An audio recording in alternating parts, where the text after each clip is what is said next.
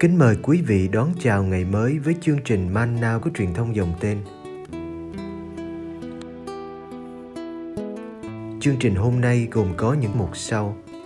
Trước hết là lời Chúa và suy niệm. Kế đến là hạnh các thánh. Bây giờ kính mời quý vị cùng theo dõi chương trình.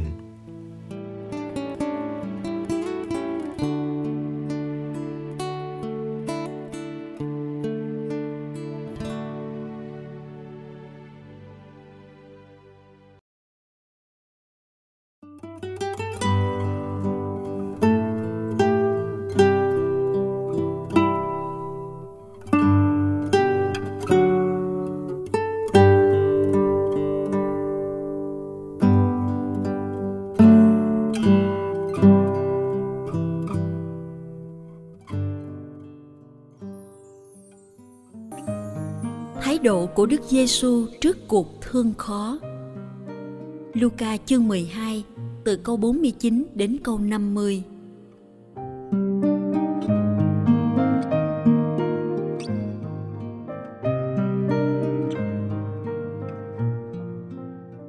Thầy đã đến ném lửa vào mặt đất, và thầy những ước mong phải chi lửa ấy đã bùng lên. Thầy còn một phép rửa phải chịu, và lòng thầy khắc khoải biết bao cho đến khi việc này hoàn tất.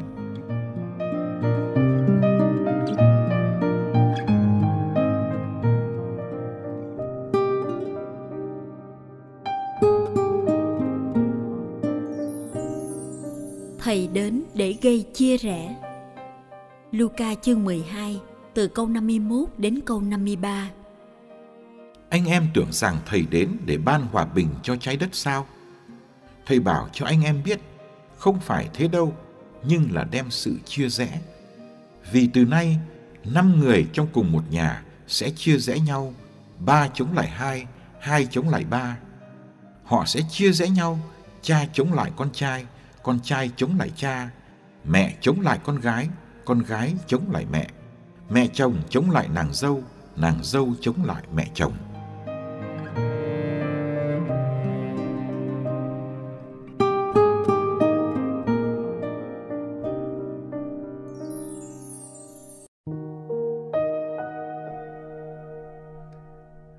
Cháy rừng là chuyện trước đây tương đối hiếm.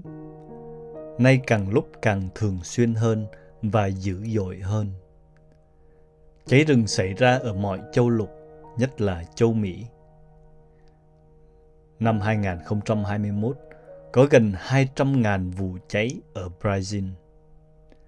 Hàng triệu mẫu đất rừng bị hư hoại, nhà cửa bị thiêu rụi, người người phải sơ tán khí hậu biến đổi, trái đất nóng lên chưa từng thấy. Chỉ một tia lửa nhỏ cũng làm cả cánh rừng bốc cháy.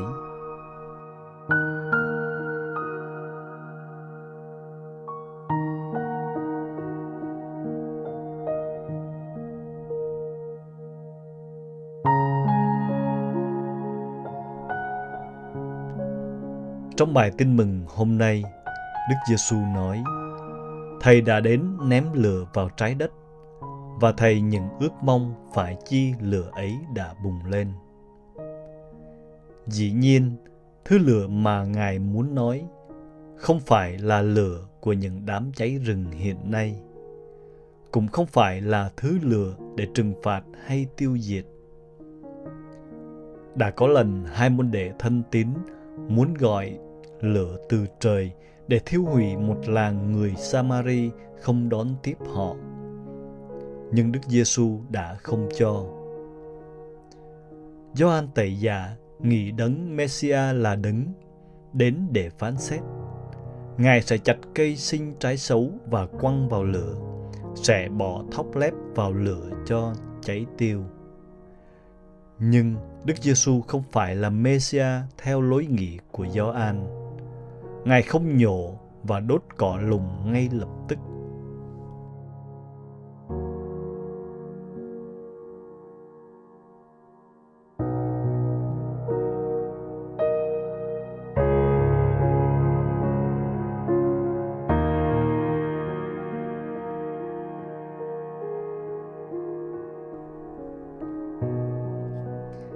Khi đi rao giảng tiến bừng nước trời, Đức Giêsu mang nhiều ước mơ.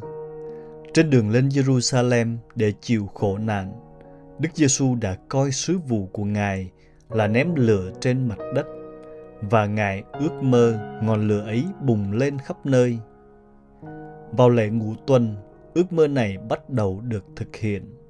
Những lưỡi giống như lửa đầu xuống trên từng người. Lúc đó, ai nấy đều được tràn đầy thánh thần. Có thể nói, lời của Gioan Tẩy Giả đã ứng nghiệm. Người sẽ làm phép rửa cho anh em trong thánh thần và lửa.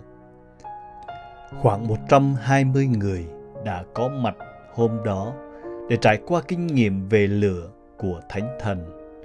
Kinh nghiệm ấy vẫn được tiếp tục trong dòng thời gian.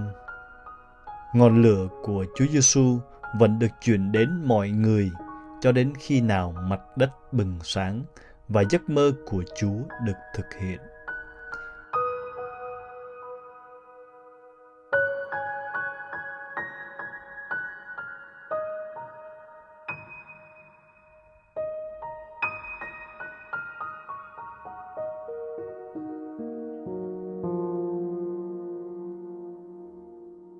Khi tiến về Jerusalem, Đức Giêsu thấy lòng mình khắc khoải.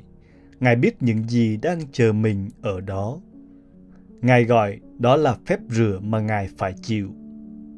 Phép rửa này khác với phép rửa ở sông Jordan, vì nó sẽ dìm Ngài thật sâu trong khổ nhục và cái chết. Đức Giêsu không chịu phép rửa này một mình. Các anh có chịu được phép rửa thầy sắp chịu không? Đức Giêsu đã hỏi Giacôbê và Gioan như thế. Và Ngài cũng hỏi từng người chúng ta như thế. Chúng ta nên một với Ngài, nhờ cái gật đầu ưng thuận.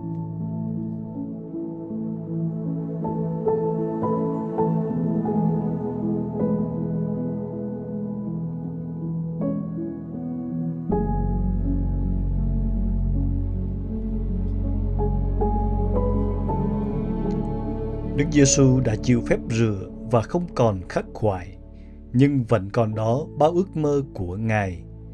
Chúng ta phải ước mơ như Chúa Giêsu đã ước mơ và thực hiện những ước mơ còn dang dở của Chúa. Chúng ta phải là người nhóm lửa, dự lửa và truyền lửa. Lửa của lòng nhiệt thành truyền giáo, lửa của tình yêu, lửa của Chúa Giêsu và Thánh Thần.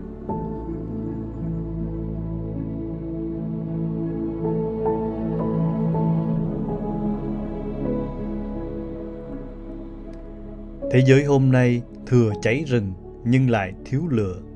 Bầu khí nóng lên kinh khủng nhưng trái tim người lạnh giá. Thánh Ignacio Loyola nói với anh em sắp đi truyền giáo. Anh em hãy đi và làm cho cả thế giới bùng cháy lên.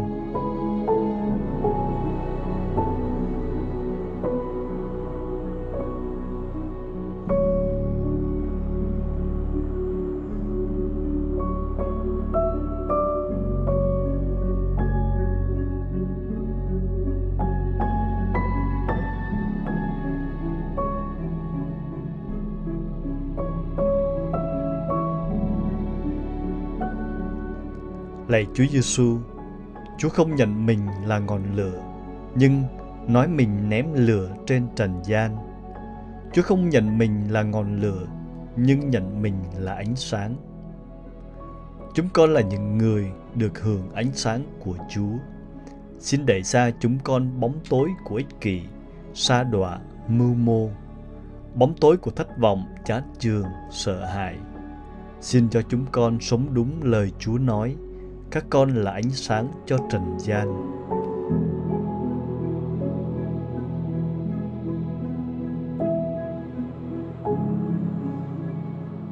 Ước gì chúng con làm chứng cho ánh sáng chúa trong bất cứ hoàn cảnh khó khăn nào, bằng đời sống trong sạch, ngay thẳng, vui tươi. Chúa đã thắp sáng ngọn đèn cuộc đời chúng con, xin đặt chúng con trên đế để soi chiếu cho thế giới hôm nay chỉ mong cho danh Chúa được cả sáng hơn. Amen.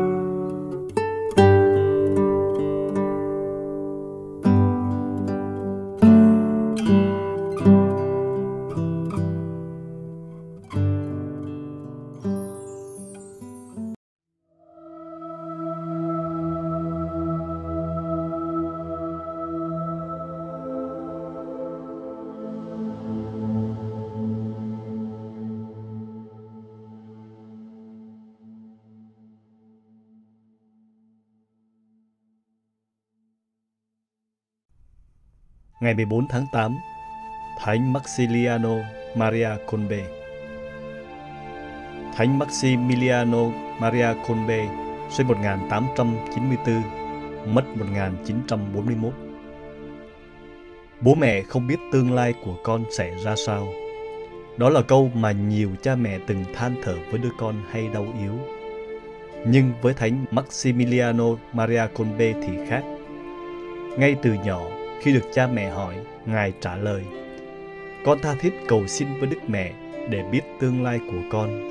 Và Đức Mẹ đã hiện ra tay cầm hai triều thiên, một màu trắng, một màu đỏ. Đức Mẹ hỏi con có muốn nhận các triều thiên ấy không? Màu trắng là sự thanh khiết, màu đỏ là sự tự đạo. Con trả lời, con muốn cả hai. Đức Mẹ mỉm cười và biến mất. Sau biến cố đó, cuộc đời của Maximiliano Kolbe không còn giống như trước. Maximiliano Kolbe sinh ngày 7 tháng 1 năm 1894 tại Junska, Wrocław, Ba Lan, với tên cha mẹ đặt là Raymond Kolbe.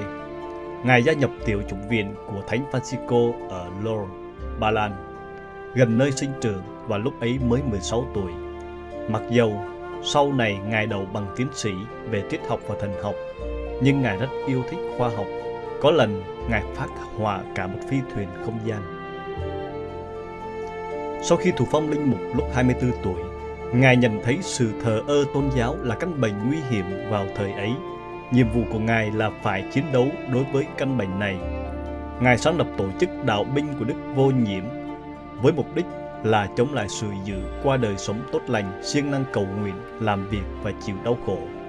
Ngài phát hành tờ hiệp sĩ của Đức Vô Nhiệm, được đặt dưới sự bảo hộ của Đức Maria để rao giảng phúc âm cho mọi dân tộc. Để thực hiện công việc ấn loát, Ngài thành lập thành phố của Đức Vô Nhiệm, mà trong đó có đến 700 tu sĩ Francisco làm việc. Sau này, Ngài thành lập một thành phố khác ở Nagasaki, Nhật Bản, tổ chức đạo binh và tờ Nguyệt San có đến một triệu hội viên cũng như độc giả. Tình yêu Thiên Chúa của Ngài được thể hiện hàng ngày qua sự sùng kính Đức Maria. Năm 1939, Đức Quốc xã xâm lăng Ba Lan, thành phố Nepo Lalano bị dội bom, cha con B và các tu sĩ Francisco bị bắt. Nhưng sau đó chưa đầy 3 tháng, tất cả được tự do vào đúng ngày lễ Đức Mẹ vô nhiệm nguyên tội. Vào năm 1941, Ngài bị bắt một lần nữa Mục đích của Đức Quốc xã là thanh lọc những thành phần tuyển chọn là các vị lãnh đạo. Đời của Jacobe kết thúc trong trại tập trung Auschwitz. Vào ngày 31 tháng 7 năm 1941, có một tù nhân trốn thoát, sĩ quan chỉ huy bắt 10 người khác phải chết thay. Hắn khoái trá bước dọc theo dãy tù nhân đang run sợ chờ đợi sự chỉ định của hắn như tiếng gọi của tử thần. Tên này, tên này, có những tiếng thở phào thoát nạn cũng có những tiếng nức nở tuyệt vọng. Trong số 10 người xấu số lê bước về hầm bỏ đói, bỗng dưng tù nhân 16670 bước ra khỏi hàng. Tôi muốn thế chỗ cho ông kia, ông ấy có gia đình, vợ con. Cả một sự im lặng nặng nề, tên chỉ huy sững sờ. Đây là lần đầu tiên trong đời hắn phải đối diện với sự can đảm khôn cùng. Mày là ai? Là một linh mục, không cần xưng danh tính cũng không cần nêu công trạng và cha con B được thế chỗ cho trung sĩ Francis. Trong hầm tử thần, tất cả bị lột trần và bị bỏ đói để chết dần mòn trong tối tăm. Nhưng thay vì tiếng rên xiết, người ta nghe các tù nhân hát thánh ca. Vào ngày áp lễ, Đức Mẹ hồn xác lên trời, ngày 14 tháng 8 năm 1941, chỉ còn bốn tù nhân sống sót.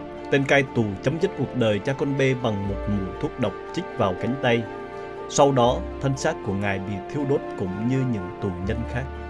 Cha được Đức Thánh Cha Phaolô thứ sáu tôn phong chân phước vào ngày 17 tháng 10 năm 1971 và Đức Giáo hoàng Gioan Phaolô II đã chính thức ghi tên Ngài vào sổ các thánh tự đạo vì lòng nhân ái của giáo hội vào ngày 10 tháng 10 năm 1982. Lời trích Hãy cách đảm lên các con, các con không thấy chúng ta đang trên đường thi hành sứ vụ hay sao? Họ trả cho chúng ta một giá quá rẻ, thật may mắn biết chừng nào. Điều bây giờ chúng ta phải làm là chú tâm cầu nguyện để chiếm đoạt càng nhiều linh hồn càng tốt, Và sau đó chúng ta sẽ thưa với Đức Trinh Nữ là chúng ta rất mãn nguyện để Ngài muốn làm gì với chúng ta tùy ý. Lời Thánh Maximiliano Kolbe trong lần bị bắt đầu tiên.